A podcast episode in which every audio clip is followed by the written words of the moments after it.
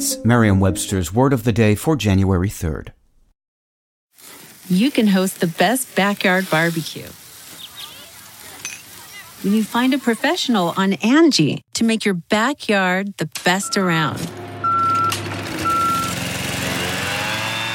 Connect with skilled professionals to get all your home projects done well.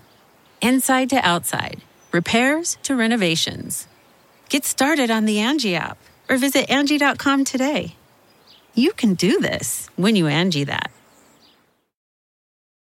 Today's word is diligent, spelled D-I-L-I-G-E-N-T. Diligent is an adjective. Someone or something described as diligent is characterized by steady, earnest, and energetic effort. Here's the word used in a sentence from The New Yorker by Robert Samuels. Scott had a reputation for being diligent and hard-working, maybe a tad arrogant, but not the type to make rousing speeches in the locker room at halftime. You're more likely to be diligent about something if you love doing it. The etymology of diligent reflects the fact that devotion can lead to energetic effort.